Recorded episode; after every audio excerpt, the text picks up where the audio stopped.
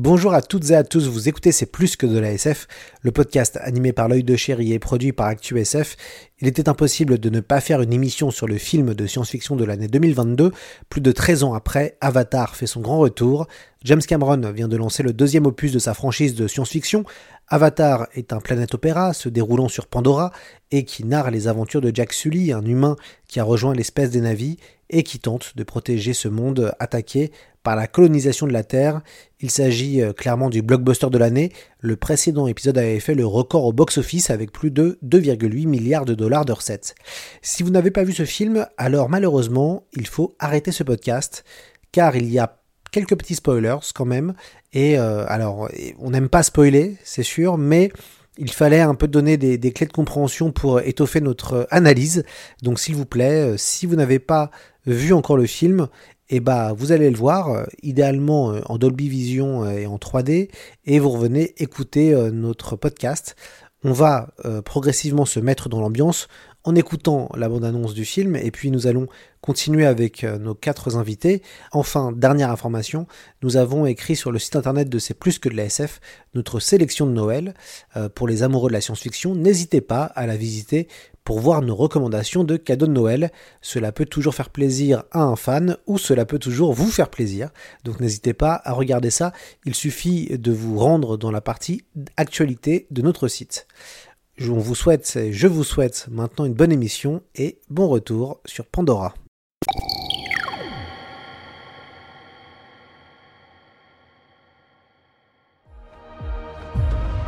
Qu'est-ce qui t'amène chez nous? je veux mettre ma famille en sécurité.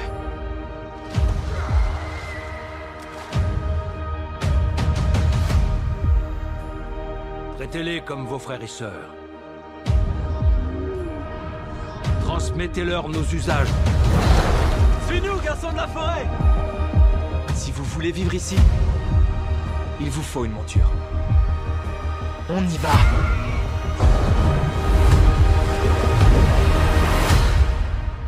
Respirez, respirez.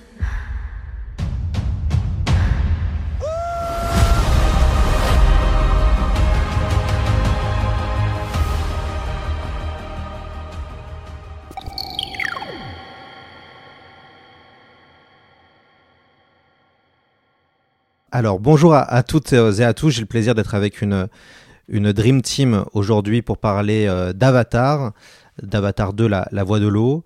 Euh, à mes côtés euh, aujourd'hui, donc on a fait un, en visio et en présentiel. En présentiel, d'abord, je suis à, ma gauche, il y a Jérôme Lachasse, journaliste chez BFM TV spécialisé en culture et qui était déjà venu sur le podcast pour nous parler de Don't Look Up. Bonjour Jérôme. Salut Lloyd, salut le podcast. Je viens tous les ans. Voilà, une fois par an. Vous avez écrit deux très bons articles qu'on mettra sur le site internet. Euh, comment Avatar a-t-il marqué la pop culture et euh, Avatar, pourquoi le cinéma a raté son rendez-vous avec la 3D. On reviendra euh, d'ailleurs sur sur ces deux articles. À notre droite, il y a quelqu'un que vous connaissez bien qui est déjà venu deux fois pour parler des œuvres de James Cameron. Il s'agit de David Fakrikian. Bonjour David. Salut Lloyd. Vous avez écrit... Salut les auditeurs. J'espère que vous allez bien tous. Vous êtes venu nous parler d'Abyss et de d'Avatar, le premier du nom il y a quelques, quelques semaines, voire quelques mois pour, euh, pour Abyss, et vous avez écrit la première biographie de James Cameron en français, si je ne me trompe pas, David Cameron, l'Odyssée, euh, James Cameron, l'Odyssée d'un cinéaste, voilà. Mais je, non, mais j'aurais aimé être David Cameron, mais c'est pas le cas. c'est pas dans cette vie. Euh, avec nous en visio et euh, on a deux, euh, deux, invités. On va commencer par le petit nouveau, entre guillemets, qui n'est jamais venu euh, sur le podcast, qui est journaliste au quotidien Ouest français, qui écrit aussi pour l'écran fantastique. Thomas Gilbert, bonjour à vous. Oui, bonjour Lloyd, bonjour à toutes et à tous. Vous, avez, vous venez de, sortir euh, le, l'essai James Cameron, l'explorateur, euh, dans l'écran fantastique collection. Et euh, vous allez revenir un petit peu aussi sur, sur, cette, sur, ce terme que vous avez inventé, ce néologisme, James Cameron, l'explorateur. Merci d'être avec nous pour ce podcast. Et euh, enfin, nous recevons euh, Pascal Pinto, qui lui aussi est déjà venu euh, sur le podcast nous parler des effets spéciaux. Il est spécialiste des effets spéciaux. Il a écrit la Bible sur les effets spéciaux chez Brajlon. Pascal, bonjour à vous et re-bienvenue dans, parmi nous. Eh bien, bonjour à tous et content d'être là. Magnifique. Alors, on va commencer très simplement. Euh, messieurs, qu'est-ce que vous avez pensé d'Avatar 2, La Voix de l'eau? Euh, Jérôme, euh, vous commencez. Pourquoi? On va, je, je sais que dès le début, vous allez, euh, vous allez pouvoir euh, donner un peu, un, peu- de venin, même si vous avez aimé le film, je le sais. Alors euh, oui, j'ai aimé le film. Je trouve le film très intéressant. Mais j'ai des problèmes avec le film. En fait, je sais qu'il y a beaucoup de choses qui vont être dites avec lesquelles je serai d'accord, donc je préfère dire les trucs qui me gênent dans le film. Parce que je pense qu'il y a beaucoup de choses avec lesquelles on sera, sera d'accord sur le, l'ampleur du récit, la beauté visuelle du film, la qualité de la mise en scène, etc. Mais moi, il y a, y a- des trucs qui me gênent. euh, et en fait, c'est surtout dans les personnages. J'ai vraiment le personnage de, Sni- de Spider m'a vraiment euh, angoissé pendant tout le film. Je trouve le personnage un peu gênant parce que on sent que c'est écrit par un monsieur qui a 70 ans. Ça fait vraiment vision euh, euh, de la jeunesse par un vieux monsieur. Et, euh, et vraiment, le personnage, le trouve un peu. euh, il, a- il- apporte quelque chose d'hyper intéressant dans le récit, puisqu'il y a cette, euh, cette opposition, euh, ce truc amour-haine avec le personnage de Quaritch qui joue son père. Et en même temps, je trouve le personnage pas très bien incarné par l'acteur. Et, et il dit tout le temps frère, frère dès qu'il va dès qu'il voit ses copains navis et ça me, je trouve ça très gênant. Et euh, je suis très déçu aussi par le fait que euh, Neytiri, qui était vraiment au centre du premier film, soit au second plan dans ce film-là. Euh, je sais très bien qu'il y a cinq films et que euh, chacun des films va, aborder quelque chose de différent et, qu'elle sera sans doute plus présente dans les autres et que c'est pas la thématique du film puisque la thématique du film c'est euh, la paternité et le rapport entre le père et le fils. Mais je trouvais ça dommage qu'elle soit au second plan. Et donc et puis je trouve le film légèrement trop long. Et en même temps je trouve que ça dérange pas en fait. Ça me gêne que ce soit un peu long et en même temps je trouve ça je trouve ça bien que ça dure 3h12 donc donc voilà Lloyd Très bien, euh, Jérôme. Euh, David, je sais que lui, il, il aime le film et il le défend euh, corps et âme. Pas du tout, non, non, non, je, je déconne. Euh, euh, moi, j'ai eu un flash en fait euh, en, regard- en regardant le film. Euh, je suis assez d'accord avec euh, les, les critiques que- que de Jérôme. Euh, particulièrement, en fait, euh, je, je m'attendais à ce que le personnage de Spider soit un peu accusé d'appropriation culturelle. Euh, si vous voulez, il me fait penser à ce personnage qu'il y a dans Grand Torino euh, que, que croise Clint Eastwood à un moment, qui est joué par son fils Scott Eastwood, qui fait Hé les frères, etc., etc. Et donc il y a un, un blanc en fait qui, qui veut être rappeur. Mais le, flash que j'ai eu, en fait, je pense j'ai vraiment saisi, euh, outre l'impact visuel qui est, complètement démentiel euh, du film, outre le fait que, Cameron est en train de construire, finalement cette fois-là, il est en- vraiment en train de construire un monde, si tu veux, tout un univers en fait qu'il est en train de l'étendre. Euh, en fait, il avait déjà posé dans, dans le premier film, mais là, là, on sent vraiment qu'il est en train de l'étendre. Donc, effectivement, ça, ça, peut créer un problème quand tu regardes le film, euh, parce que tu sais qu'il y a des choses qui sont posées qui vont être développées dans les, dans les épisodes à venir, et des personnages même parfois qui apparaissent juste un peu, et tu sais qu'ils bon, qu'ils vont revenir. Mais le, je pense j'ai compris, euh, j'ai compris la folie, puisque de toute façon, tous les films de Cameron sont des films complètement dingues, des projets démesurés euh, qui coûtent eh, excessivement cher.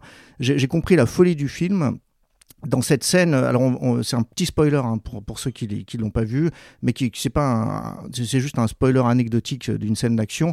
C'est qu'à un moment, en fait, un, des personnages humains est, est coincé par un câble. Il a le bras coincé par un câble et, son bras est arraché. Et on voit, alors ce qui est incroyable dans un film classé PG-13, euh, qui est quasi tout public, on voit le bras voler. euh, et c'est- complètement hallucinant de voir ça dans un blockbuster euh, comme ça, quoi. Et, euh, et en fait, il faut, il faut se rappeler comment Cameron a commencé sa carrière. Il l'a commencé en tournant euh, un plan d'un bras coupé dans la galaxie de la terreur, sur lequel des vers devaient grouiller. Et pour faire jouer les vers, en fait, il, il a, il a branché un fil électrique et, on mettait le courant en marche. Quand il criait action, on mettait le courant en marche et les vers se mettaient à grouiller. Et, et en fait, là, j'ai réalisé, j'ai compris, en fait, il a fait un film de Roger Corman à un milliard, euh, puisque en fait, concrètement, euh, effectivement, il y a un milliard investi, on nous dit que c'est sur quatre films. Moi, je pense qu'en fait, globalement, la manière dont il travaille, en fait, chaque film est l'équivalent d'un film à un milliard. Et c'est complètement fou furieux. Et quand tu regardes la caractérisation des personnages, euh, quand tu regardes la volonté de créer cette, de, de, de, se plonger dans cet univers qui est à la fois sous-marin, mais aussi sur la planète, c'est tellement kitsch. Euh, tellement complètement dans ses influences, euh, dans, dans, ses courants d'influence, donc qui venaient d'avant, qui venaient des romans des années 30, 40, etc., mais qui, étaient ces influences qu'il y avait dans les productions Corman dans les années 70. Et, et, et je me suis dit, mais en fait, c'est un vrai retour aux sources. Euh, et, j'ai vraiment cette sensation en fait que j'ai retrouvé euh, le, personnage de qu'avait fait euh, Terminator Aliens, Terminator 2, True Lies. Et Abyss aussi. Il y a beaucoup de références à Abyss dans ce film. et donc, on n'est pas du tout dans, dans un blockbuster comme Titanic ou le premier Avatar, qui, était plutôt des, bon, qui était très impressionnant et que j'adore, mais qui était plutôt lissé. là, je crois qu'on est dans, dans du Corman, mais qui a coûté un milliard. Mais c'est marrant, tu, dis Corman, mais moi, le gamin Spider, ça me fait plutôt penser à Disney Channel euh, des années 90. Thomas, à vous, à votre tour, qu'est-ce que vous avez pensé du film que vous avez vu juste avant notre podcast? Oui, bah euh, moi j'étais, euh, bah, comme je pense tout le monde, à peu près tout le monde, assez ébloui par le, spectacle, hein, par l'aspect, visuel. moi j'aime bien que le film prenne son temps, c'est-à-dire qu'il prend euh, il, y a une certaine élégance dans le dans toute la partie euh, l'arrivée des euh, de Jake Sully et de sa famille dans le dans ce dans ce, ce, nouvel environnement. Et je trouve que ça joue pas en la défaveur du rythme du film, c'est-à-dire que Cameron prend son temps sans pour autant sacrifier le tempo de, de l'histoire. Je pense que il y a que lui qui pouvait faire ça. Je pense que si ça avait été un autre réalisateur, on lui aurait dit il faut couper une demi-heure du film. les, les j'aime beaucoup aussi le fait que que euh, pour ceux qui, euh, qui connaissent bien la carrière de Cameron, que euh, alors est-ce que j'imagine que c'est conscient de sa part évidemment que il y a des références un peu partout à ses autres films. Hein. Des fois, on pense à on pense à Titanic, on pense à Abyss, on pense à Aliens, et pour autant, ça nous sort pas du film. Donc ça, j'ai trouvé ça plutôt plutôt habile. les deux petites réserves que j'ai, effectivement, c'est également celle concernant Neytiri, que je trouve un peu sous-exploité, mais évidemment, bon, il y aura d'autres films, donc euh, ça à voir euh, comment elle est traitée par la suite. Et euh, principale, je dirais, la principale chose qui me gêne dans le film, même si j'ai apprécié beaucoup le film, hein, c'est son, ressort narratif principal en fait, qui se base sur la vengeance. Voilà, c'est Quaritch qui veut se venger et, quasiment tout le ressort du film euh, est là-dessus. Alors évidemment, euh, je pense que James Cameron a installé ça pour proposer autre chose dans les suites, mais si on prend le film euh, en, tant que seule entité, le fait que ce, soit le ressort principal, ça manque un poil d'originalité. Après, le film reste un spectacle totalement éblouissant et au rythme vraiment incroyable. Pascal Pinto, vous, votre avis sur le film? Alors j'ai trouvé que, bon, comme l'ont dit mes collègues, le spectacle était totalement au rendez-vous et que James Cameron avait sans doute réussi euh, ce qui était le plus dur, c'est à ne pas décevoir après 13 ans d'attente. Et rien que ça, c'est déjà, je trouve, un exploit tout à fait remarquable. Et on reste sur donc la même planète. Euh, la, guerre entre les, les et les terriens ne s'exporte pas, en tout cas pas pour cet épisode-là. Mais on redécouvre euh, un autre émerveillement sur Pandora en découvrant cet univers sous-marin. Et ça fonctionne extrêmement bien. Le, relief euh, est remarquable, hein, euh, comme toujours euh, dans la mise en scène de Cameron, qui sait guider le regard du, spectateur par sa mise en scène pour que son système de, caméra 3D qu'il a co-inventé, hein, il faut le rappeler, et la et la l'effet de, de, 3D reconstitué en image de synthèse fonctionne à la perfection. Donc il y a jamais dans le film le moindre sentiment d'inconfort visuel avec la perception du relief. Les images de synthèse sont d'une qualité absolument phénoménale. Tout ce qui nous avait déjà euh, épaté dans le premier Avatar sur les textures de peau des navires, la manière dont les, yeux, euh, les pupilles, les iris sont reconstitués, etc. Le moindre cil, c'est absolument parfait. Et ici, il y a euh, un nombre de, de, de, de, vraiment de prodiges techniques qui sont parfaitement euh, accomplis, et notamment, euh, on y reviendra peut-être tout à l'heure, je ne sais pas, euh, le, le, le, processus de la performance capture sous l'eau, puisque c'est la grande innovation technique de, du film. Et là, je peux citer rapidement une petite anecdote, c'est que j'avais eu la chance d'être en 2010 en Nouvelle-Zélande pour aller rencontrer les équipes du film euh, qui venaient de, travailler sur euh, la version longue du premier Avatar. Et donc, euh, j'avais discuté avec euh, euh, John Lando et puis avec Joe Letteri, le superviseur des effets visuels du film, et qui m'avait raconté déjà en 2010 que James Cameron avait réuni toute l'équipe des effets visuels de Weta en disant, bah, écoutez les gars, voilà, je sais à peu près déjà ce que sera Avatar 2. Je peux vous dire une chose, vous êtes dans la merde. Et ils se regardent tous un peu stupéfaits. Et on dit oui, parce que ça va se passer sous l'eau. Et alors pour eux, c'était un cataclysme euh, total, parce que le, le, procédé de capture de performance qui permet donc d'enregistrer euh, les, les, expressions euh, faciales et les, et les mouvements de, du corps de tous les acteurs qui jouent les navis, ça se passe dans un studio, hein, pour, pour faire vite. Euh, c'est un studio dans lequel il y a une trentaine de caméras infrarouges qui sont placées en hauteur euh, tout autour des comédiens. Sur ces caméras infrarouges, il y a un petit disque de LED euh, qui projette de la lumière infrarouge en direction des, des acteurs. Et sur leurs costumes, les acteurs ont des petites demi-sphères qui réfléchissent la lumière infrarouge, qui repart en direction des caméras. Et ensuite, les ordinateurs de Weta analysent les 30 points de vue différents tout autour des comédiens pour reconstituer leur silhouette en image de synthèse en temps réel. Et euh, c'est après qu'on rajoute sur ces données euh, de, de, cap de, capture de mouvement et d'expression euh, les, les, les, animations qui sont encore peaufinées par les, par les animateurs de Weta. Et donc, ce système, au départ, ils savaient absolument pas comment ils allaient pouvoir l'utiliser sous l'eau. Parce que le problème quand on est sous l'eau, c'est qu'on a une surface miroitante, qui est la surface donc euh, de l'eau, qui est comme un miroir qui ondule. Et, donc tous les, quand, ils ont fait leurs premiers essais, ils se sont rendus compte immédiatement que toute la lumière infrarouge qui était reflétée par ce miroir ondulant de la surface sous-marine créait euh, des doubles, des duplicata, des, des, des, petits points de repère des costumes. Et en plus de ça, sous l'eau, euh, la lumière infrarouge euh, traverse beaucoup moins facilement l'eau que l'air. Donc on perd de la, de la lumière, les caméras ont du mal à la capter. Enfin, c'était un véritable cauchemar. C'était euh, une mission impossible.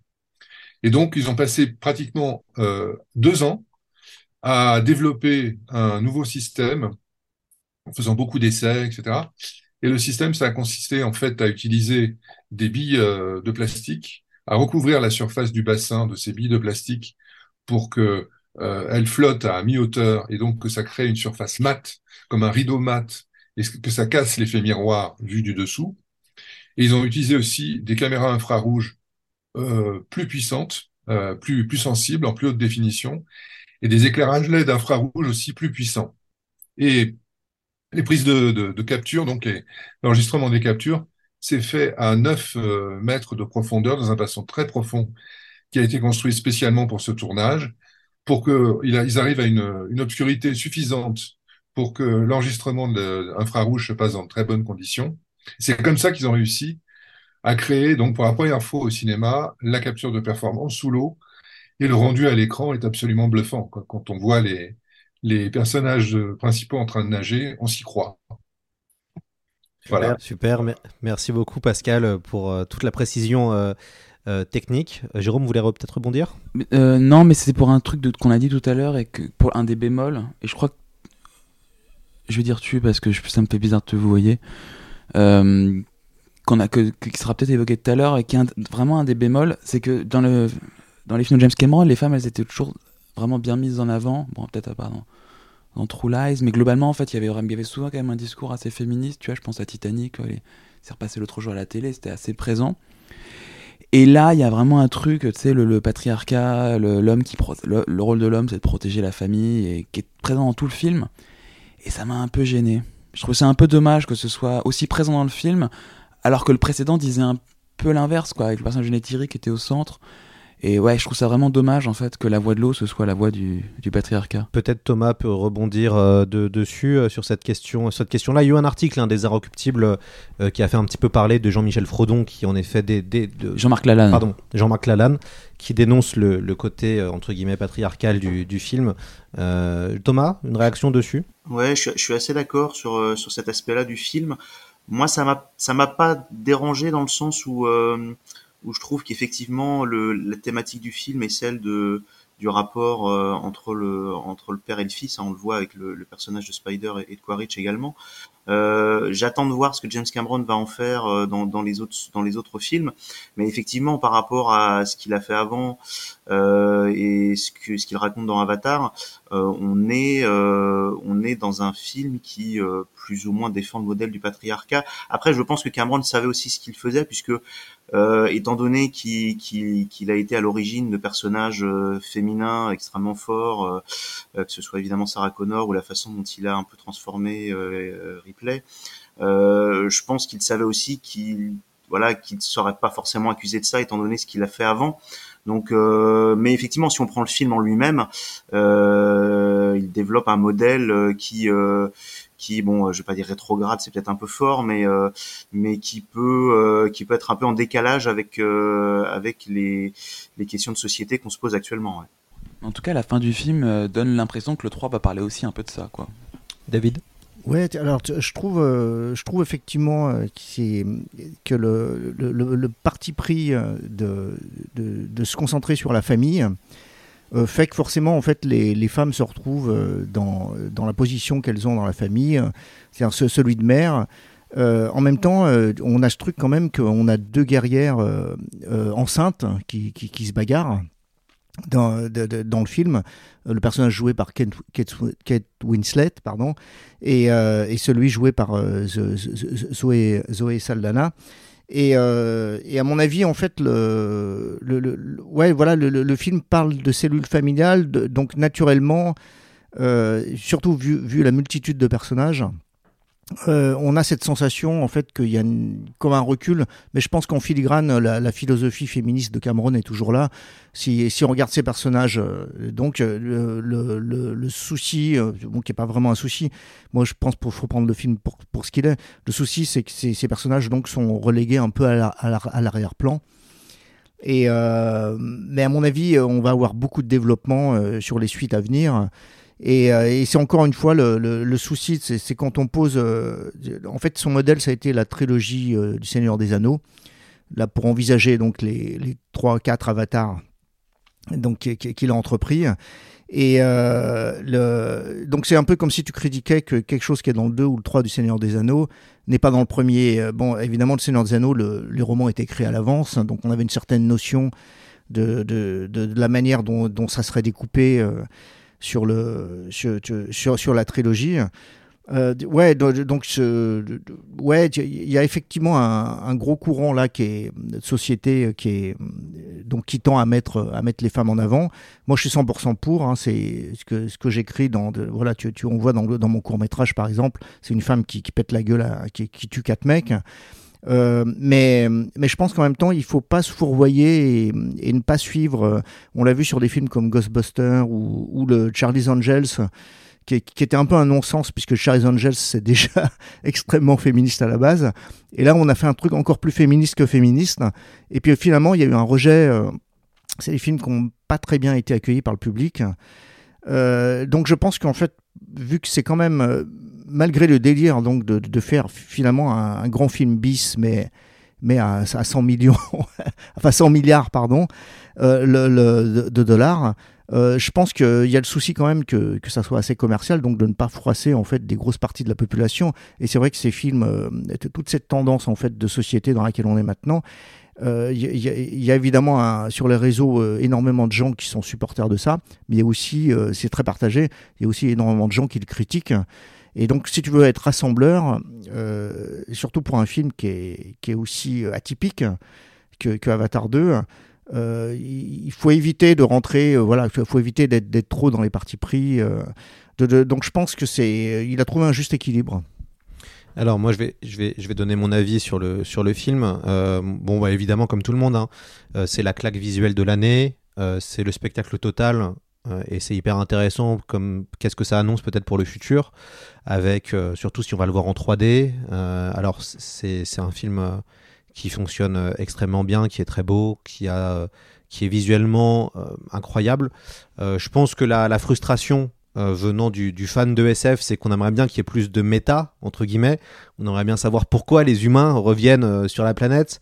On aimerait bien, en fait, connaître le monde des humains. On avait vu beaucoup Pandora dans le premier film, et on continue dans le deuxième. On aimerait bien savoir, en fait, euh, derrière un peu le, côté, la, la, question de la colonisation, qui est un petit peu traitée, hein, mais qui n'est pas abordée frontalement. Euh, et, et, en fait, Avatar, c'est un récit de space opéra. Enfin, en tout cas, c'est un, planète opéra, mais qui appartient à un genre qui est le space opéra. Et donc, la colonisation, c'est un vrai genre très intéressant dans la science-fiction. Et c'est vrai qu'on le voit un petit peu avec l'être humain qui arrive sur Terre et, qui, dans le fond, euh, et on, qu'on suppose, vont vouloir euh, faire venir plein d'autres humains euh, sur la planète et vraiment coloniser la planète Pandora. Et, et, ça, on aimerait bien en, en, en savoir plus. Et, et c'est peut-être la, la, frustration que j'ai eue dans ce deuxième film, c'est qu'on n'avance pas forcément sur les motivations de, de l'humanité et on voudrait avoir peut-être plus de récits frontalement un peu des, des thématiques plus SF. Après, si après, on... oui, si je peux me permettre, en, euh, dans, enfin, je veux pas non plus euh, accumuler les spoilers parce qu'on a déjà donné quelques petites révélations euh, qui peuvent peut-être gâcher un peu le plaisir des, des, des auditeurs qui n'ont pas encore vu le film.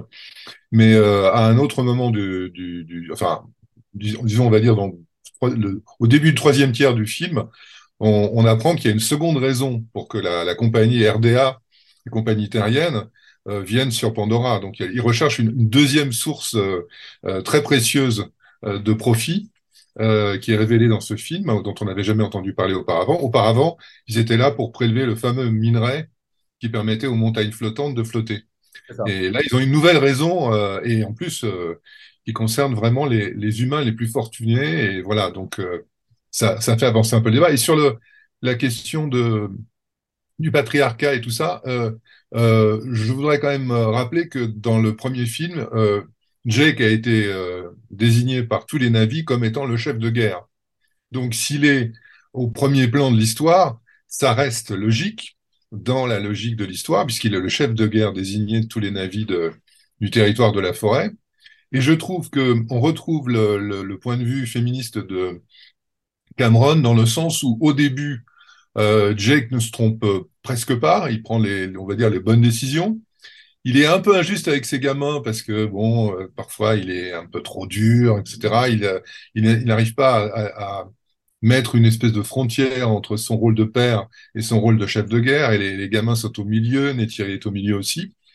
Euh, et, il fait des erreurs et il se trompe et, et ses enfants se trompent aussi. Et Neytiri euh, est partagé un petit peu entre les deux. Donc, je, je, veux dire, j'aime bien le, la manière dont ce côté euh, parents qui sont à la fois des parents et des chefs de guerre et qui euh, essaient d'élever leurs gosses pendant une, une période terrible, euh, et je trouve que c'est bien rendu. Et, je trouve que les personnalités des enfants sont attachantes et, et qui sont tous intéressants, en fait. Euh, alors, évidemment, on pourra toujours dire qu'on a vu euh, d'autres familles traitées de façon plus subtile dans d'autres films, mais pour un blockbuster comme Avatar, je trouve que James Cameron a quand même réussi à faire vivre ces personnages d'enfants de manière intéressante et émouvante, et que ça fonctionne bien, malgré qu'il euh, y a quand même euh, énormément de personnages nouveaux à présenter, et que forcément les personnages principaux sont moins présents à l'écran.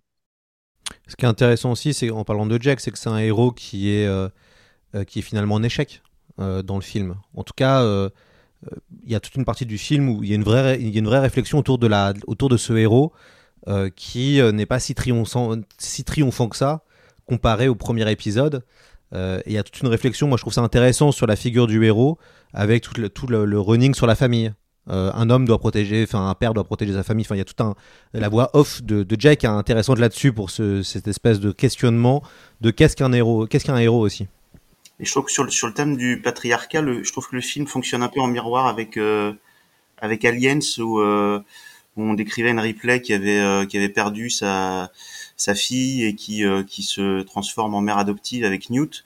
Et d'un autre côté, elle est face à une, une reine alien qui doit protéger euh, sa progéniture et euh, et euh, on a un peu on retrouve un peu ça dans Avatar 2 avec euh, voilà Jack qui veut effectivement protéger sa famille, c'est son, son premier but, même s'il se trompe aussi parfois. Et d'un autre côté, Quaritch qui, euh, enfin l'avatar de Quaritch qui se, qui se découvre père euh, et il y a cette fameuse scène où à la fin du film je vais pas trop en révéler mais une scène entre les deux familles où où on sacrifie un enfant pour un autre donc je trouve que le film fonctionne un peu en miroir avec avec ce qui est raconté dans Aliens. C'est c'est ça David? Mais mais ouais, je, je, voulais dire une chose à propos de justement du personnage de Jake c'est que j'ai la sensation en fait qu'il a démythologisé euh, c'est-à-dire qu'en fait, il, déconstruit le personnage, euh, Cameron, pour mieux le reconstruire au final. Euh, sachant qu'en fait le final du film c'est une étape. C'est-à-dire que je pense qu'il y aura le, parcours de Jake va être très intéressant. Mais il y, a un autre parcours que, auquel je m'y attendais hein, qui est, que je trouve complètement hallucinant c'est celui du méchant.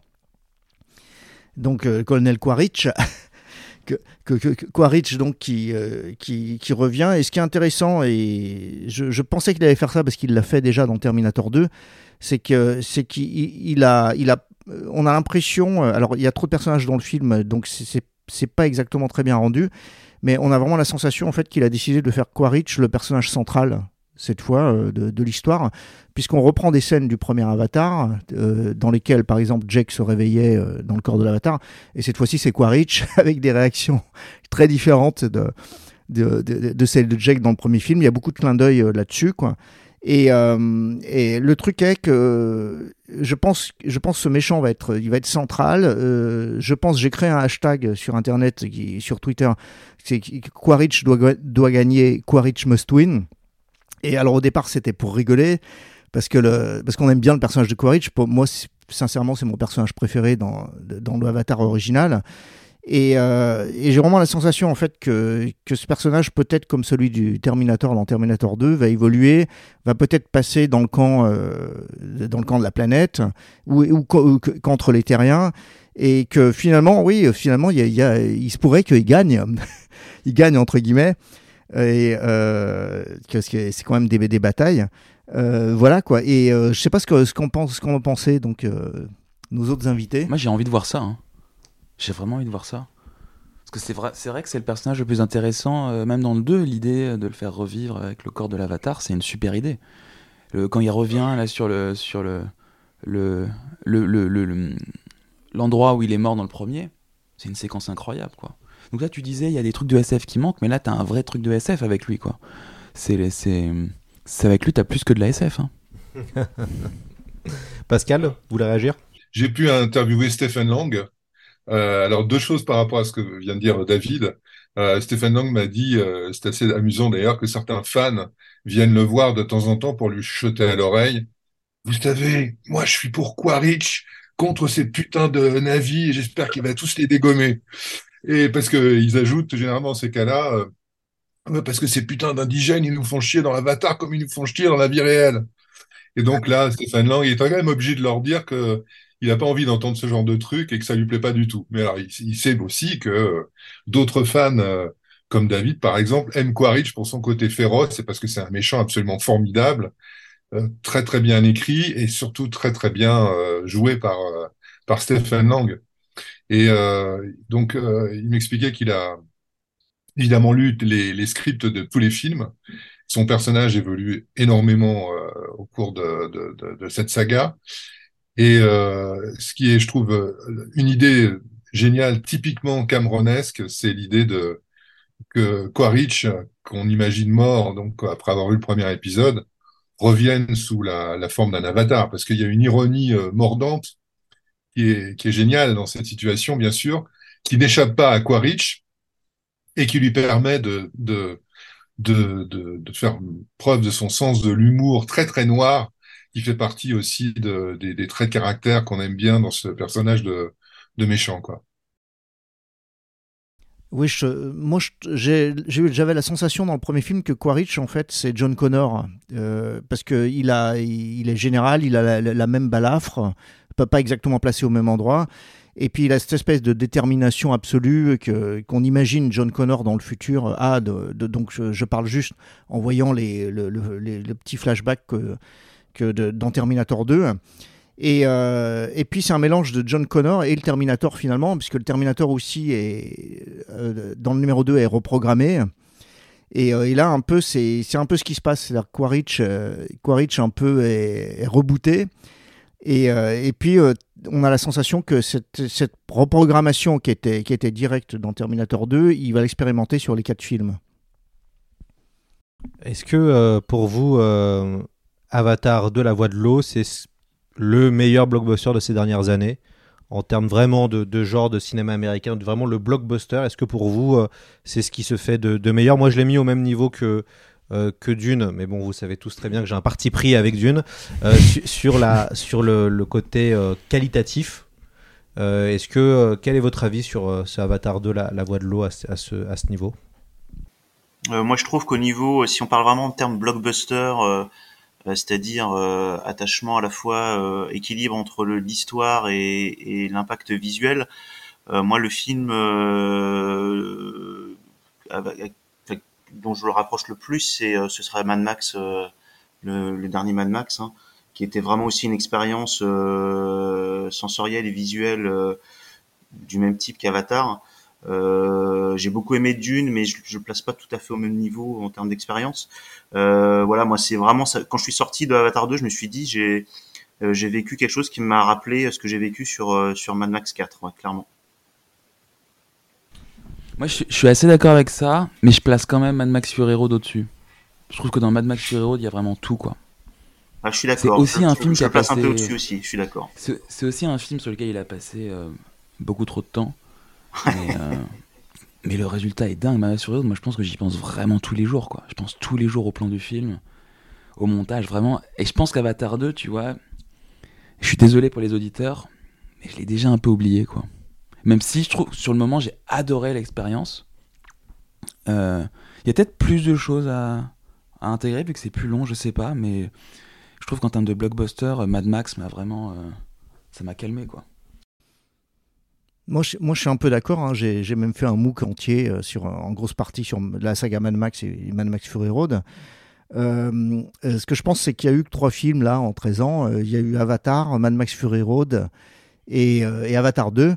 Et, Dune, je suis désolé, Lloyd, mais je me suis endormi devant, donc j'ai pas pu encore le regarder en entier. je ne dirai rien. J'en je, pense pas moins, Pascal. Moi, je trouve que c'est un des, un des très grands blockbusters de, de ces dernières années, avec Gravity. Euh, qui moi, euh, enfin, au niveau de l'expérience aussi du, de, du, du, fond et de la forme, euh, reste un de mes films de référence. J'adore Denis Villeneuve, donc je vais abonder dans le sens de Lloyd, bien sûr, sur, sur Dune.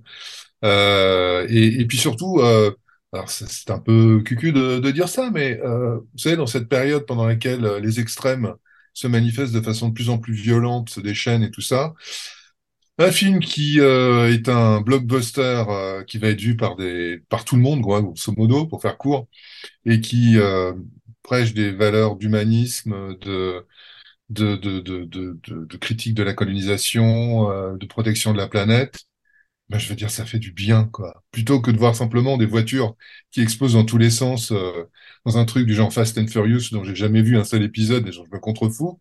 Je préfère voir un blockbuster dans lequel on exalte des messages qui sont toujours bons à redire.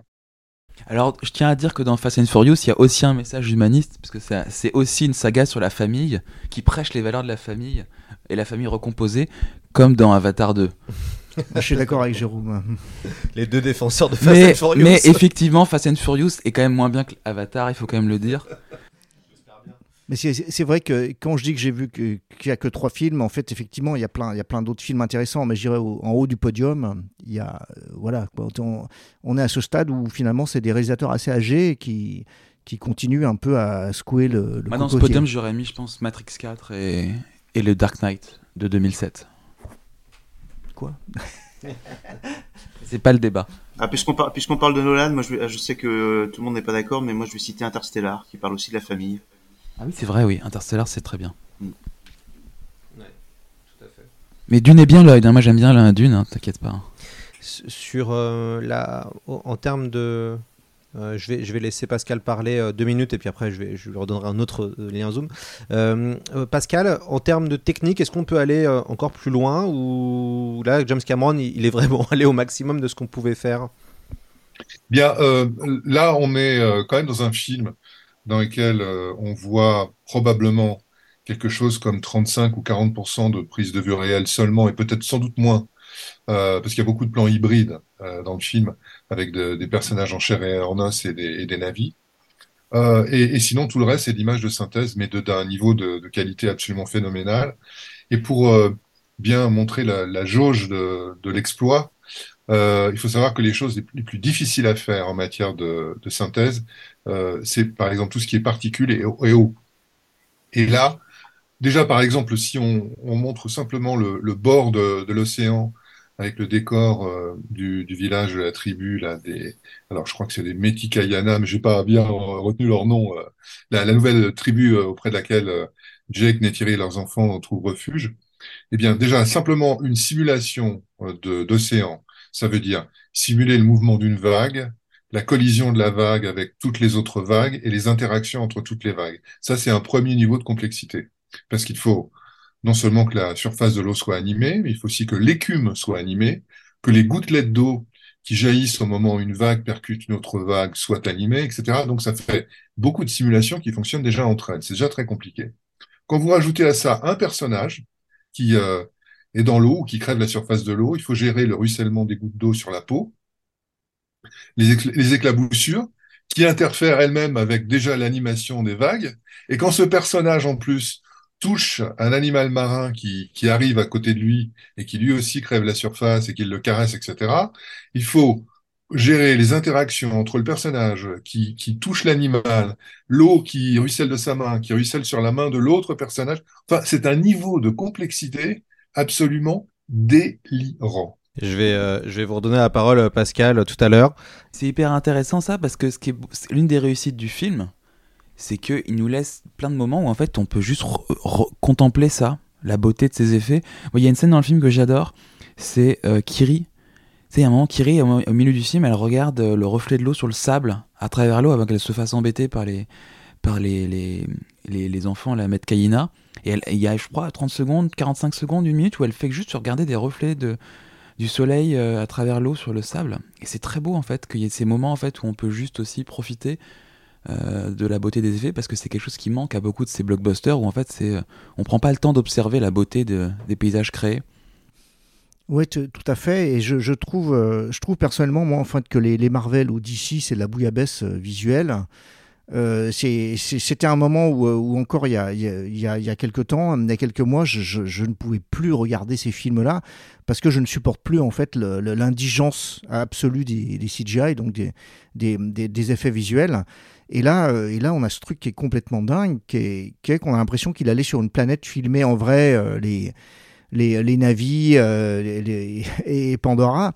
Et, en fait, le curseur est poussé à donf, mais je pense que la différence, c'est déjà les Marvel sont la post-production est faite très très rapidement et ils refont à l'infini. C'est-à-dire que les, les, les acteurs sont filmés sur fond vert, sur fond vert et ils refont à l'infini euh, en fait les, les, les effets, euh, donc qui sont jamais complètement aboutis, puisque puisqu'ils testent, ils testent auprès du public euh, les scènes. Et, euh, et si parfois une scène teste mal, on change, on change des détails dans le fond, dans les explosions, dans dans le dans les effets laser, enfin etc etc quoi. Or là, on sent qu'il y a qu'il y a qu'il y a, qu'il y a un- une seule personne qui est en charge de tout en haut, qui est, qui est visionnaire, c'est Cameron et qu'il sait quel est le but, et donc tous les efforts sont dirigés sur comment améliorer ça jusqu'au point de le rendre absolument, absolument réel. Et, euh, je pense que ça rejoint en fait cette idée dont parlait Cameron au moment où il a, écrit Avatar dans les années 90, et dont il reparlait d'ailleurs au moment de la sortie du premier. L'idée est qu'il aimerait arriver à créer un, être humain euh, synthétique, mais qui est absolument indisso- indissociable pour le public d'un acteur réel. Et euh, l'idée, alors évidemment, là, on, ouvre, lui-même lui dit, on ouvre une boîte de Pandore. L'idée, c'est que par exemple, il disait, euh, tu pourrais prendre Clint Eastwood aujourd'hui euh, et lui faire jouer un inspecteur Harry qui se passe en 1978, par exemple, et avec exactement la tête qu'il aurait, qu'il avait dans les films qu'il avait fait à ce moment-là, et, que les gens pourraient plus faire la différence. Est-ce que c'est un vrai film de cette époque, qui a été tourné à cette époque, ou, est-ce que euh, où est-ce que euh, où est-ce que en fait voilà c'est c'est c'est unique c'est entièrement créé quoi. Mais ça veut dire que par exemple on, pourrait euh, on pourrait avoir des personnes qui jouent euh, qui, qui recréent des nouveaux films avec Marilyn Monroe ou avec Bruce Lee. Euh, ça veut dire qu'on qu'on peut pousser ça euh, très très loin. Euh, je pense moi qu'on va avoir une surprise dans les avatars à venir.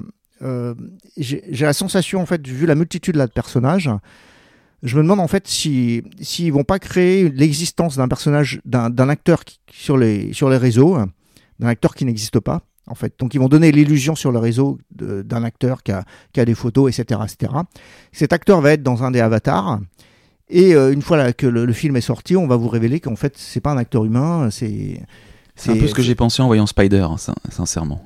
Et euh, ouais ouais alors c'est alors qui sait qui, Qui sait peut-être qui est complètement transparent, le pauvre garçon. et- Pe- pe- Peut-être que c'est Spider, mais peut-être des gens ont rencontré l'acteur euh, dans la réalité. Quoi. Mais j'ai une question là-dessus, en fait, c'est un truc qui me. Mais peut-être que Pascal pourra nous apporter une réponse. C'est euh, ce qu'il disait, voilà, 40 30 35-40% d'images euh, réelles. Dans quelle mesure Avatar euh, 2, euh, c'est pas un film d'animation? Eh ben, c'est un film d'animation à 60%, sans, sans- sans doute même peut-être plus, puisque je parlais tout à l'heure des images hybrides. Euh, il y a par exemple dans la troisième partie du film, dans cette grande scène d'action absolument géniale, euh, à la fin, euh, des personnages humains qui plongent dans l'eau pour aller à la, au- à la rescousse d'autres, etc. Donc le personnage de Spider, par exemple, que tu aimes tellement, il, il a, il a quand même joué des scènes dans, dans le bassin. on voit ces, ces tresses qui sont qui sont imbibés d'eau, etc. Donc il y a quand même beaucoup de plans euh, dans lesquels il y a des images qui sont des images réelles. Évidemment, tous les plans qui se passent dans la base, avec les décors de laboratoire, dans lesquels on voit les navis euh, regarder euh, notamment l'avatar du docteur euh, Grace Augustine que joue euh, Sigourney Weaver. Euh, voilà, tout ça, c'est de l'image réelle mélangée, euh, enfin des décors réels mélangés avec des personnages en images de synthèse. Et ce qui, ce que je trouve euh, génial, c'est que, euh, bon, même si j'ai tendance à essayer de voir la manière dont les choses sont faites, quand je regarde Avatar, j'oublie complètement, quoi. J'oublie totalement la technique, parce que la technique est vraiment au service de la narration de l'histoire, et elle est tellement, tellement euh, virtuose qu'on se pose même plus la question. C'est ça qui est, je trouve, euh, suprêmement élégant euh, au niveau de la technique dans, dans ce film. Oui, je, trouve moi que ce personnage de Sigourney Weaver, euh, Kiri, en fait, est- c'est un exploit incroyable, puisque c'est sans doute la première fois où un, acteur âgé, euh, une actrice dans, dans ce cas précis, joue un personnage très jeune, et t'as pas du tout la sensation dans la manière dont le personnage bouge, parle, euh, s'agite, que, c'est joué par euh, une femme de 68 ou 69 ans. Et, euh, et, et tu, tu avais pas du tout ça, par exemple, dans le film de Scorsese pour Netflix, quand Robert De Niro euh, lui cassait la gueule à un gars sur le, de- devant une épicerie, tu, tu sentais bien en fait que le corps euh, était le corps d'un homme de, de 70 ans, même si le visage était celui d'un homme plus jeune. Et là, on a passé un cap. Là, Là, c'est, c'est maintenant la question que je me pose, c'est qui autre que Cameron va pouvoir reproduire ça? James Mangold. Oui, euh, James Mangold avec 5. Harrison Ford, absolument. Hum, hum, hum. Euh, Thomas, vous, une réaction? Euh, moi, j'ai eu un. Après, je m'y suis habitué, mais j'ai quand même un tout petit peu de mal avec euh, la voix de Sigourney Weaver. C'est-à-dire quand le personnage de Kiri parlait, au tout début, j'avais un peu de mal à ne pas voir euh, Sigourney Weaver. euh, alors, je m'y suis fait après au, au fur et à mesure du, du film. Moi, j'ai juste un petit bémol sur la mise en scène. Alors, c'est un micro détail, hein, mais je sais pas si ça vous l'a fait aussi à vous.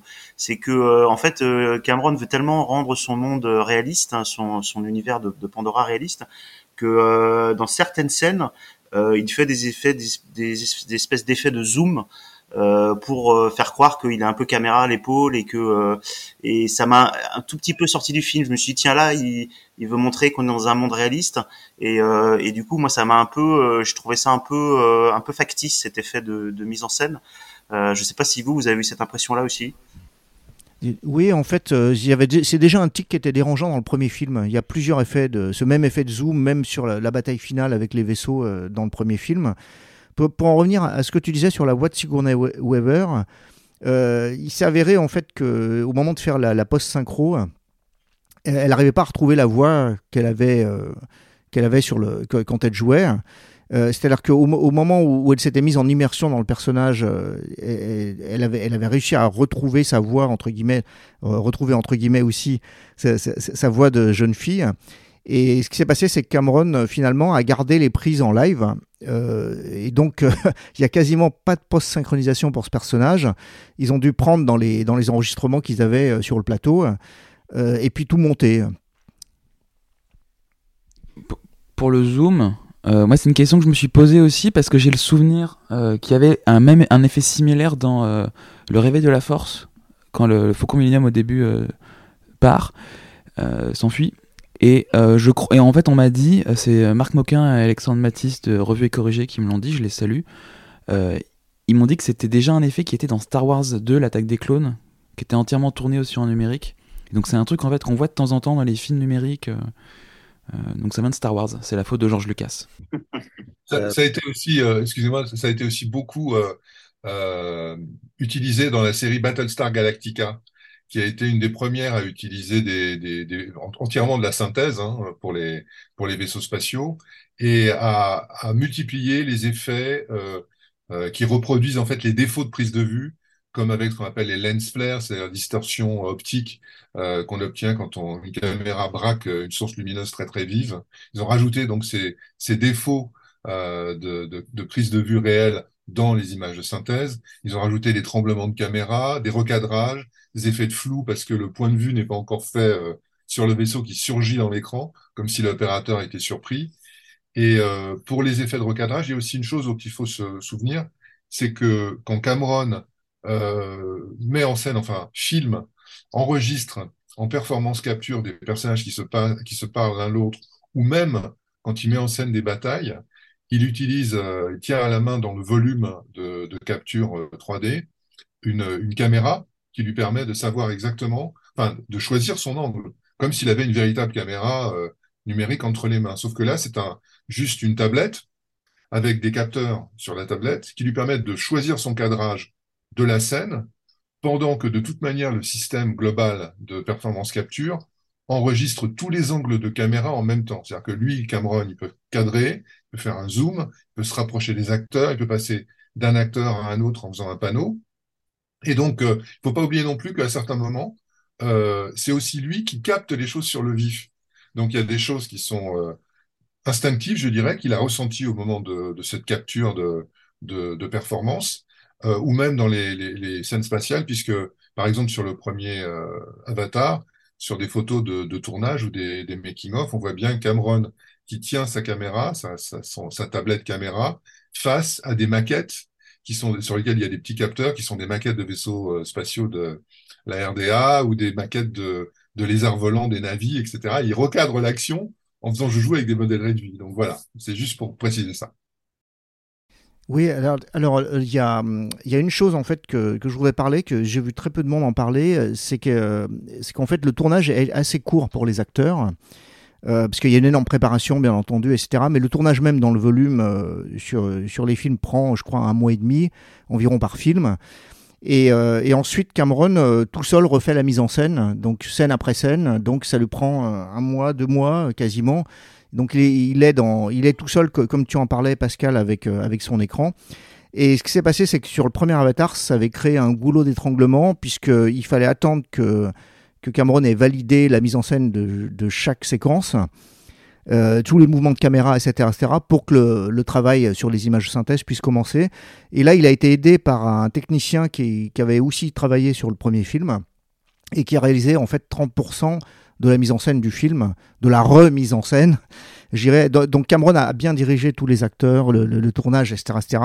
Mais tout ce qui était la finition, en fait, pour aller plus vite, puisque là, on parle quand même de quatre films et il y en a 2,2 2,3 à peu près qui ont- été filmés. Donc celui-là, le, troisième à venir et le début du quatrième. Et donc là, pour aller plus vite, euh, parce que pour des questions de planning, euh, il a été aidé. Donc il y a, un- y a un directeur de Second Équipe. Et rien n'exclut que le directeur de Second Équipe a décidé de réutiliser les tics qu'il y avait dans le premier film parce qu'il savait que, en fait, que ça serait validé. Voilà, on ne sait pas, on en saura peut-être plus au cours des interviews à venir et dans les mois à venir. Alors moi je vais aborder la dernière question de ce podcast euh, avant de vous laisser euh, tranquille.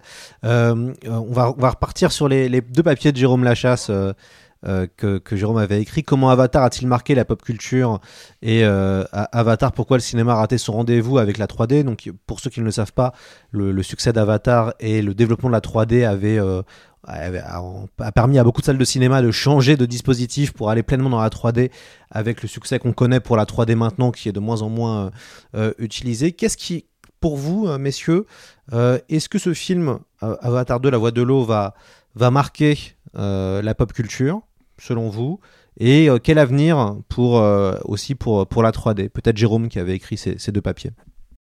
Bah, euh, pour le... Ce serait bien que. Ce serait bien que La Voix de l'eau marque la pop culture parce que comme ça on aura le droit aux 5 films. D'un point de vue purement égoïste de spectateur, moi j'ai quand même envie de voir tu vois, les 5 films parce qu'a priori, tu vois, si le film ne marche pas, on, aura, on aura le 3 et puis on pourra. On n'aura pas la suite quoi. Et après ce qu'il a dit sur le 5, on ira sur Terre donc tu auras ta réponse sur ce qui se passe sur Terre. Donc je m'en voudrais que t'aies pas ce plaisir là. Euh, après, je pense que le 2 a plus de chances de marquer dans la mesure où ils ont mis toutes les chances de leur côté avec le merchandising euh, hyper offensif. Avec toi, il y a des Lego, il y a des. Enfin, vraiment. Enfin, contrairement à la première fois, là, vraiment, ils, ils mettent tout de leur côté pour que ça marque les gamins, quoi. Après, euh, là, a priori, ça a l'air de bien démarrer le film. Euh, même là, apparemment en Chine, ça commence. Enfin, ça va. Les, les, les- je crois que j'ai vu 120 millions de dollars pour le premier week-end. Euh, et là, aux États-Unis, je crois que c'est 175 des prévisions. Donc, euh, a priori, euh, ça devrait cartonner. Alors, euh, est-ce que ça va faire autant, voire plus Ça, c'est impossible de le savoir. C'est possible, en tout cas, que ça fasse un très très gros score.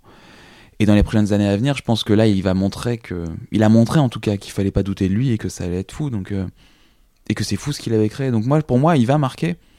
Après, est-ce que ça va relancer la 3D Est-ce que ça va même on n'a pas parlé du HFR, mais est-ce que ça va inciter d'autres gens à faire du HFR Ça, c'est, ce serait, ce serait intéressant de voir. Je, je sais pas, mais euh, j'espère. Après, c'est c'est ce que j'ai dit dans les papiers, c'est que moi, ce qui m'a marqué en fait, c'est que euh, après Avatar 1, tous les gens qui se sont lancés dans la 3D et qui l'ont bien réussi, c'est que des réalisateurs âgés. Je crois que le plus jeune, c'est Quaron qui devait avoir 50 piges quand il fait, euh, quand il fait Gravity. Donc euh, en fait, c'est que, c'est que des réalisateurs assez aguerris et qui, étaient, et qui étaient intéressés par la technique, qui s'en sont emparés. Et quand on voit tous les jeunes réals euh, qui ont fait des blockbusters depuis Avatar, principalement d'ailleurs chez Marvel, c'est que des jeunes réals qui viennent du cinéma indé et qui n'ont rien à faire de la 3D. Même un, mec était plutôt bon et qui, bon, il a pas fait des très bons blockbusters, mais tu vois, Coogler, c'est pas un mec intéressé par la 3D, Coogler. Donc c'est pas, euh, il est pas du tout comme Quaron. Donc euh, tu vois, la question, moi, ce qui m'intéresse de voir, c'est qu'est-ce qui va se passer du point de vue de la 3D, et de la- du HFR, qui va s'en emparer euh Est-ce que ça va marquer de ce point de vue-là? David? Oui, je, je pense moi en fait que les, les quatre films, euh, enfin en espérant qu'ils fa- qu'ils fassent les quatre, je pense que les quatre films vont marquer. Je pense qu'on est qu'on est à un stade transitoire euh, de l'histoire du cinéma. C'est un peu comme le moment où euh, où le muet, si tu veux, a- on a décidé de cadencer à 24 images secondes.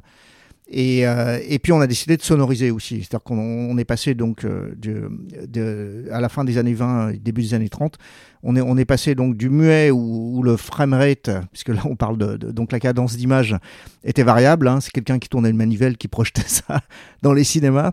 Et, euh, je pense qu'il a dû avoir sans doute euh, la, même réaction des spectateurs, c'est-à-dire que les gens se disaient mais non, le cinéma euh, c'est un art muet, est-ce qu'une photo parle? euh, Est-ce que est-ce qu'il y a, y a de l'image sur un, phono, un phonogramme? Non. Euh, po- po- pourquoi vous mélangez les choses, etc., etc. Et je pense qu'il il a- dû avoir un, moment d'adaptation. Euh, c'est assez intéressant sur la HFR parce qu'il y a des gens que ça gêne et d'autres qui sont absolument pas gênés par ça. Euh, moi, à des moments, je trouve ça bien. À des moments, euh, je trouvais que ça arrivait juste sur quelques plans au cours d'une séquence qui était en 24 images. Et là, je sortais parce que mon cerveau perçoit en fait que ah là on est en 48, ah là on est en 24 et je trouve à ce stade hein, aujourd'hui donc en 2022 ça me distrait de d'apprécier le film. Ça me sort du film en fait. Et il y a des gens euh, j'ai vu des critiques de youtubeurs euh, très remontés. Il y a des gens qui carrément sont sortis du film parce que ils voyaient ça ils se prenaient les, changements de cadence dans la figure. Euh, et personnellement je pense que faire le film entier à 48 images c'est une erreur je pense que c'est très bien traité dans les scènes sous-marines. C'est-à-dire que le, le passage est quasiment invisible. Tu n'as pas la sensation, en fait, vraiment, que c'est, du 48 images. Je suis plus circonspect sur la manière dont, dont c'est utilisé sur, le, sur, le, sur les scènes en extérieur. Donc. Et euh, maintenant, euh, ça peut changer. Et puis, et puis rien ne nous dit. Alors, je, je pense que ça sera en 24, de toute façon, en vidéo. De, de- donc les gens verront pas ce truc, ils le verront qu'au cinéma. Et puis rien ne nous dit, parce que Cameron, il, il a commencé à prendre le, le- syndrome Lucas et il, il fait des menus retouches dans ses films. Et rien ne nous dit qu'en fait, sur le, à l'avenir, sur les reprises, et évidemment, il y a- une fois que ce film sortira son exploitation initiale en salle, il y aura des reprises, il y aura peut-être une version longue. Je pense facilement qu'il manque 40 à 50 minutes dans ce film, et que ça se sent, parce qu'il y a un rythme vraiment qui est, qui est super dynamique, qui, qui va très très vite, et en même temps, tu te dis, mais il n'y a pas assez, Enfin, j'en veux plus sur ces persos, etc. Quoi. Et rien ne nous dit que sur les ressorties, il va pas, euh, il va pas replacer pu- puisque puisqu'en fait finalement le, cet effet que 48 images secondes, il peut l'enlever, le remettre. Euh, rien ne nous dit qu'il va pas avoir des retouches quasi invisibles, mais qui se voient quand même. Hein, c'est c'est euh, et, voilà je pense que c'est un gros un grand laboratoire en fait mais c'est un projet qui est moi ce qui vraiment ce qui ce qui me rassure c'est que à la fois le je sens un réalisateur âgé mais qui retourne à ses racines. Et euh, et en même temps en fait qu'il est en train de construire euh, avec ce projet qui est complètement démesuré. Mais alors chaque projet récent chaque projet qu'il a fait a été démesuré au fur et à mesure euh, vraiment à partir de Abyss et, euh, et je sens en fait là qu'il est en train de, qu'il est en train de, on est dans une période de bouleversement, hein, mais qui soit sociaux, mais aussi technologiques. La technologie prend vraiment énormément de place, et je pense que ces films vont fédérer sans doute. hein, donc encore une fois, en espérant qu'il arrive à faire les quatre, je pense que les films vont fédérer un. Il va se passer une bascule et que déjà le, premier Avatar a vraiment changé le cinéma. On n'aurait pas eu les 28 Marvel euh, avec des, des, des CGI partout. euh, alors, d- c'est pas exactement la même méthode, mais, mais bon, ils filment tous les acteurs en fond vert. Dans les Marvel, parfois, quand tous les Avengers sont alignés, t'as pas un acteur qui a été filmé ensemble. Par- ils les ont filmés à, des journées différentes et ils les ont collés ensemble dans l'image et ça, ça, ça se sent d'ailleurs. Donc en fait, c'est- pas, c'est pas du tout la même manière de procéder, mais en même temps, en fait, euh, industriellement, en fait, je pense qu'Avatar a été un séisme. Pour en revenir à ce que disait Jérôme, c'est beaucoup de gens disent oui, mais ça n'a rien changé et tout. Mais non, ça a tout changé. C'est il faut se souvenir que quand Avatar sort, il y a, qu'un vrai Marvel à ce moment-là, c'est Iron Man le premier. Et Iron Man est un film assez classique au niveau de sa, sa mise en scène. C'est- Tout est quasiment réel. Évidemment, il y a des effets spéciaux intégrés à l'image. Et on n'est absolument pas du tout dans le système d'usine, euh, de cadence à la chaîne que, que les Marvel vont prendre, je dirais, à partir de, de 2010-2011, à partir des Avengers, euh, X-Men le, le commencement, enfin X-Men la, la préquelle. C'est euh, là vraiment où, euh, où, ça commence à bouger et tous ces trucs arrivent derrière Avatar. Thomas Euh, moi, sur l'impact euh, du film sur la, la pop culture, euh, je pense que déjà le fait de se poser la question, c'est peut-être déjà euh, en partie, on y répond déjà un peu en partie. hein. si on a ce débat, c'est que finalement le film a quand même marqué la pop culture. Euh, après, euh, l'essence même du cinéma de Cameron, c'est euh, bah, de prendre son temps pour faire un film. Donc, euh, quand il faut 10 ans pour faire un film, alors que euh, bah, euh, sur le MCU, le Marvel, Marvel, il y a trois ou quatre films qui sortent par an. Évidemment, on marque pas la pop culture de la même façon. Euh, je pense que c'est pas du tout la, la, la même façon de voir les choses. Effectivement, euh, si euh, si Cameron va au bout de, de sa saga, euh, euh, on parlera beaucoup plus d'Avatar que si c'est pas le cas. Euh, là, il faudra que le film quand même rapporte beaucoup d'argent pour que pour que Cameron aille au bout. Mais bon, on sait à quel point Cameron est le roi du box-office, donc ça, on n'a pas trop à, à être inquiet. Sur le sur le côté révolutionnaire euh, d'un point de vue technique, euh, je pense que ça repose souvent les, les, les révolutions technologiques dans le cinéma. Elles reposent euh, à la fois sur des envies des spectateurs, mais aussi sur euh, sur euh, quelqu'un vraiment qui fait avancer les choses. Euh, Cameron fait partie de cela. Euh, Est-ce que la 3D, euh, la 3D, on a eu des cycles. hein, euh, il y a eu la 3D dans les années 50, puis c'est revenu dans les années 80, puis ça a disparu, puis la Cameron l'a l'a- l'a remis au goût du jour. Je suis pas certain que euh, que euh, malgré l'extrême qualité de la 3D proposée par Avatar 2, que euh, qu'il y ait beaucoup de films derrière qui en fassent de même, sauf si, bah, comme d'habitude, si Hollywood voit que ça rapporte de l'argent, ils vont le faire évidemment. Euh, moi, James Cameron, sur ce côté-là, il me fait penser un peu à un vieux réalisateur, Marianne Cooper, qui était le co-réalisateur du King Kong de 1933, qui était, euh, bah, qui a révolutionné de manière, d'une certaine façon aussi le cinéma, qui était un grand défenseur de la couleur au moment où la couleur euh, avait du mal à s'imposer au cinéma, qui était un, un défenseur du cinérama, qui aussi a voulu euh, lancer également la 3D dans les années 60. 50-60. Donc euh, moi, je pense que ça repose souvent sur un homme et sur la volonté d'un homme. Et après, la question de savoir, c'est est-ce que Hollywood peut faire de l'argent avec ça? Malheureusement, c'est souvent le, le, le, nerf de la guerre. Et euh, voilà, euh, est-ce que euh, est-ce que cette technologie-là, mais je, enfin, je, je, pense de toute façon que que euh, le cinéma a toujours, pour survivre, eu besoin de de se développer technologiquement. Donc, on, enfin, Cameron ou d'autres trouveront toujours des choses, des, des, nouvelles choses pour attirer les, les gens dans les salles, encore plus maintenant avec euh, avec le l'ère des, des plateformes de streaming, c'est c'est une c'est absolument essentiel de de voilà de développer cet aspect technologique. Merci Thomas et enfin Pascal Pinto, c'est à vous. Alors, euh, sur la, le relief, il faut se rappeler que historiquement, s'il est revenu dans les salles de cinéma, c'est aussi pour lutter contre la piraterie. Parce que quand on projette un film en relief, l'image est dédoublée. Et si on met une caméra devant l'écran, on a une captation euh, pirate et complètement euh, nulle. Donc, euh, euh, le relief, ça avait l'avantage pour l'industrie hollywoodienne d'embêter les, pirates qui filmaient les films dans les salles de cinéma. Euh, et puis, c'était aussi une manière de, de vendre les salles, les, les, chaque séance, un peu plus cher, puisqu'il fallait louer les, lunettes 3D. Donc, plus de profit pour les exploitants, etc. Bon. Euh, juste pour, pour aussi pour resituer un peu la façon dont les choses se sont passées, si James Cameron a créé une caméra euh, relief qui imite le comportement des yeux humains pour, euh, pour filmer, euh, c'est aussi parce qu'il avait l'intention de perfectionner le relief et il y est arrivé, non seulement technologiquement avec cette caméra, avec la gestion, la gestion de la 3D, mais avec sa mise en scène qui guide le regard du spectateur et qui lui dit toujours à quelle profondeur dans euh, la profondeur de l'image 3D il faut regarder. Et c'est la raison pour laquelle dans ces films, euh, comme je le disais déjà un peu tout à l'heure, il n'y a jamais de sensation de d'inconfort, alors que quand le relief est mal géré et quand on a par exemple des objets qui jaillissent au premier plan et après qu'on repart à l'arrière-plan et qu'on revient à l'avant-plan, etc. Là, il y a une fatigue oculaire qui est bon, ce qu'on a souvent entendu parler pendant très longtemps, euh, ce qu'on a souvent entendu de comme comme plainte des spectateurs qui voyaient des films en relief mal gérés. Et c'est pas du tout le cas d'Avatar. Et donc, pour revenir aussi à, cette nouvelle vague de la 3D qui a déferlé avec Avatar en, à partir de 2009, il faut se souvenir aussi qu'à cette période-là, il y avait les films qui étaient vraiment tournés en 3D, avec les caméras 3D sur le plateau, etc., tout euh, mis en scène pour la 3D, et les films qui étaient convertis en 3D. Et il y a eu au même moment euh, des, des, ratés euh, spectaculaires. On se souvient notamment du choc des titans euh, sur lequel euh, Louis Leterrier avait beaucoup, beaucoup souffert parce que le studio lui avait obligé en, promotion à dire qu'il trouvait que le relief était formidable alors qu'il était catastrophé par ce relief qui avait été bâclé en étant envoyé. Euh, euh, la, conversion avait été faite en trois mois dans des studios en Inde, etc. Enfin, c'était des trucs de, de fou furieux. Et donc, si le relief a aussi un peu pris du plomb dans l'aile, c'est parce qu'on a vu malheureusement beaucoup de films convertis en 3D converti trop vite, converti pas très bien.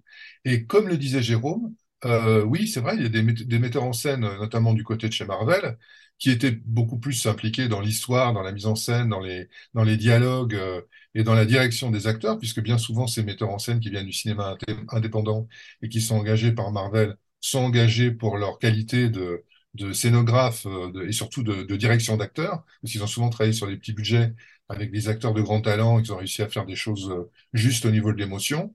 Et quand ils arrivent chez Marvel en leur disant, vous savez, nous, on n'a aucune expérience d'effets visuels, Marvel leur dit, ne vous inquiétez pas, on va vous donner nos storyboarders, on va vous donner nos superviseurs d'effets visuels, ne vous inquiétez pas, les, superviseurs des cascades vont vous montrer des, vidéos dans lesquelles ils vont faire des propositions de bagarre. Tout ça, on maîtrise, euh, concentrez-vous vraiment sur la mise en scène avec les acteurs. Et donc, euh, voilà, si le, relief malheureusement a pris du plomb dans l'aile, c'est aussi parce qu'on a pu voir des conversions qui n'étaient pas du, même niveau, et loin de là, euh, de ce que, que ce que faisait euh, Quaron, que ce que faisait euh, James Cameron et, d'autres. Et euh, donc euh, ça, c'est très important. Et, et, là, je pense que le niveau de qualité de cette 3D euh, dans Avatar 2 marque un nouveau, une nouvelle évolution parce que euh, on a mentionné le HFR, mais le HFR, c'est très important pour le relief, pour une raison toute simple, c'est que dans les mouvements rapides, quand on fait un panoramique, par exemple, en relief, les, deux images, l'image qui est destinée à l'œil droit et l'image qui est destinée à l'œil gauche, sont floues toutes les deux. Et donc, du coup, dans les, dans les mouvements rapides, on perd le relief parce qu'on n'est plus capable de distinguer les deux images. Et euh, ça, c'est valable à 24 images par seconde. hein. Donc les flous euh, sont créés parce qu'il n'y a tout simplement pas assez d'informations. Alors que quand on passe à 48 images par seconde et qu'on montre des mouvements rapides à l'image, même si c'est par exemple un gros plan d'un personnage qui hoche la tête avec les nattes des, des qui bougent, par exemple, qui oscillent, eh bien là, tout de suite, on va avoir en 48 images par seconde un relief absolument parfait. Et c'est pour ça que les scènes, par exemple, de survol avec les lézards volants, avec les, scènes de bataille, euh, notamment euh, à la fin du film, sont toutes en 48 images par seconde, parce que là, le relief, il est absolument parfait, on ne perd rien, tout comme les scènes sous-marines dans lesquelles on peut distinguer vraiment la, la moindre petite particule qui flotte dans l'eau autour du personnage de Kiri, par exemple, quand elle observe les, les animaux marins, etc. Et euh, c'est aussi un des grands avantages techniques de cette méthode. Et je, voulais dire aussi que Cameron est le tout premier à avoir eu l'idée de faire une présentation qui est à la fois en 24 et en 48 images par seconde. Parce que cette nouvelle génération de, projecteurs numériques qui est arrivée depuis simplement quelques années, depuis 3-4 ans, est capable de le faire, alors qu'avant, ça n'était pas possible, tout simplement. Et là, il a réussi à faire un- une présentation qui, euh, je pense, est acceptée euh, par la majorité des gens. Bon, évidemment, il y a des gens qui grognent un peu parce qu'ils trouvent que le, HFR, ça, a un rendu vidéo. Mais euh, bon, il me semble que le film a quand même suffisamment de souffle épique pour nous emporter sans qu'on sorte facilement de, de l'histoire. D'ailleurs, je me demandais si j'allais euh, sentir ces passages de 24 à 48. Et en fait, on est emporté par les mouvements de caméra, on est emporté par euh, le dynamisme de, de l'action des personnages. Et je trouve que ça fonctionne remarquablement bien. Ouais, Jérôme voulait rebondir? Oui, en fait, c'était par rapport à quelque chose qu'on a dit tout à l'heure sur l'impact que j'ai oublié. Parce que pour les articles que j'ai faits, j'ai interviewé pas mal de fans. Et il y a quelque chose qui revenait souvent. C'est en fait, ils pensent, euh, eux, qu'il y aura un impact en fait, d'Avatar dans les prochaines années. Euh, parce qu'il y aura aussi la possibilité de regarder, comme pour les Star Wars, les Seigneurs des Anneaux, les deux, trois films en fait à la suite, de faire des marathons. Et en fait, c'est ça aussi qui fait que le Seigneur des Anneaux, par exemple, a beaucoup impacté les gens, c'est que les gens se font régulièrement des marathons de la version longue. Et, que, et en fait, ça, ça a manqué à, Avatar parce qu'il y avait qu'un film. Et donc là, la possibilité de regarder les deux trois films en version longue à la suite, ça va forcément créer des émules. euh. Et d'ailleurs, euh, on, on voit sur YouTube là en ce moment des petites captations pirates du film, des captations en Inde, etc. Et les gens, en fait, dans la salle, euh, ils crient devant certaines scènes, notamment la scène au début avec euh, qui fait référence au roi lion. On voit une captation en Inde du film, on voit les gens en train d'acclamer le film. Donc il y a vraiment un- je pense vraiment qu'il y aura un impact parce qu'on voit des, gens dans les salles qui sont hyper heureux de voir le film. Et c'est des, séances, euh, un public lambda qui est pas fan de SF ou de Cameron en particulier. Quoi.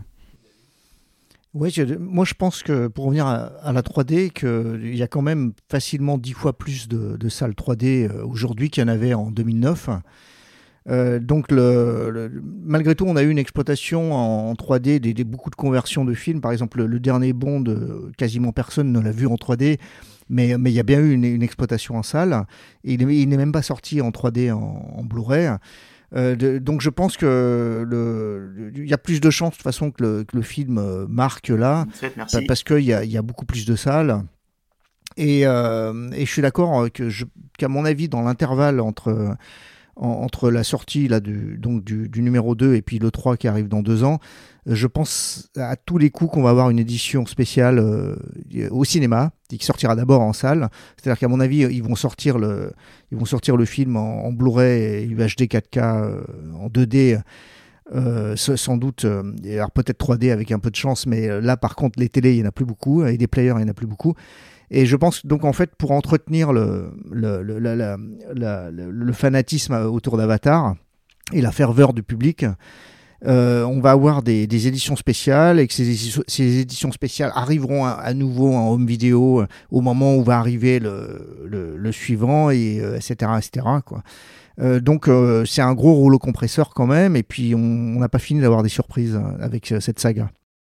Pascal, vous en tant que euh, spécialiste des effets spéciaux, quand vous voyez Avatar 2, ça fait du bien ou pas? Oui, beaucoup de bien parce que je ne suis plus en mode d'analyse, je suis emporté par le récit. Et ça fait plaisir euh, de voir des films dans lesquels euh, la technique est totalement secondaire, parce que c'est ça qui compte. hein. C'est comme quand on voit une œuvre d'art vraiment impactante, quand on est ébloui par quelque chose qui nous fait basculer dans une autre, dans un autre univers, dans une, dans une émotion. Euh, là, c'est ce que je retiens de ça, c'est que j'étais sous l'eau avec Kiri, j'étais vraiment au cœur de la bataille avec les personnages.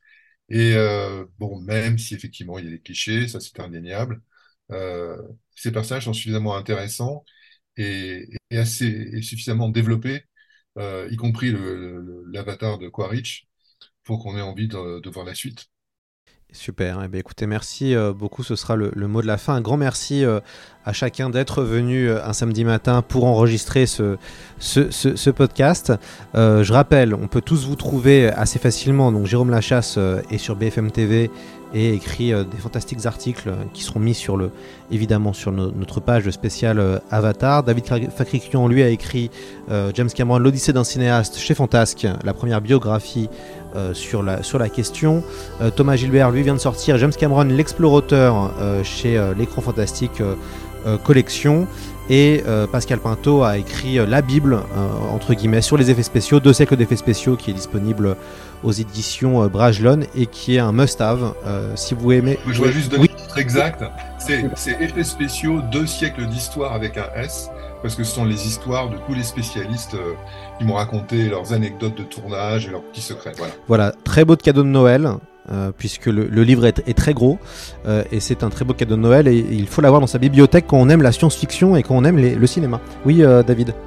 Et si je peux rajouter une chose, c'est j'écris aussi dans Première et Première Classique et on a deux numéros prévus là autour de Cameron, donc un spécial Cameron et qui arrive là au mois de décembre un hors-série. Et le premier classique euh, qui sort là aussi euh, au mois de décembre, euh, à la en, cover story Titanic. Et je me suis replongé dans mon journal de tournage. Donc on va revivre en fait toutes les, critiques qui pleuvaient sur Cameron à l'époque, la sortie incroyable du film, etc. etc. quoi. Donc si, bah, si, si, à l'occasion vous, allez en kiosque, je vous conseille de d'attraper ces magazines et de vous plonger dedans. Magnifique, bah, écoutez, merci beaucoup messieurs et puis j'espère qu'on se retrouvera pour Avatar numéro 3 peut-être Dans deux ans Ah bah à fond. Hein. Allez. Avec plaisir. Magnifique, merci, euh, merci à vous et euh, aux auditeurs. On, vous souhaite euh, de, si vous n'avez pas encore vu Avatar, d'y aller évidemment. Et je pense que certains voudront évidemment aussi le revoir. À très bientôt et belle fête de Noël. Belle, fête, fête à vous. Bonne fête à tout le monde. À bientôt.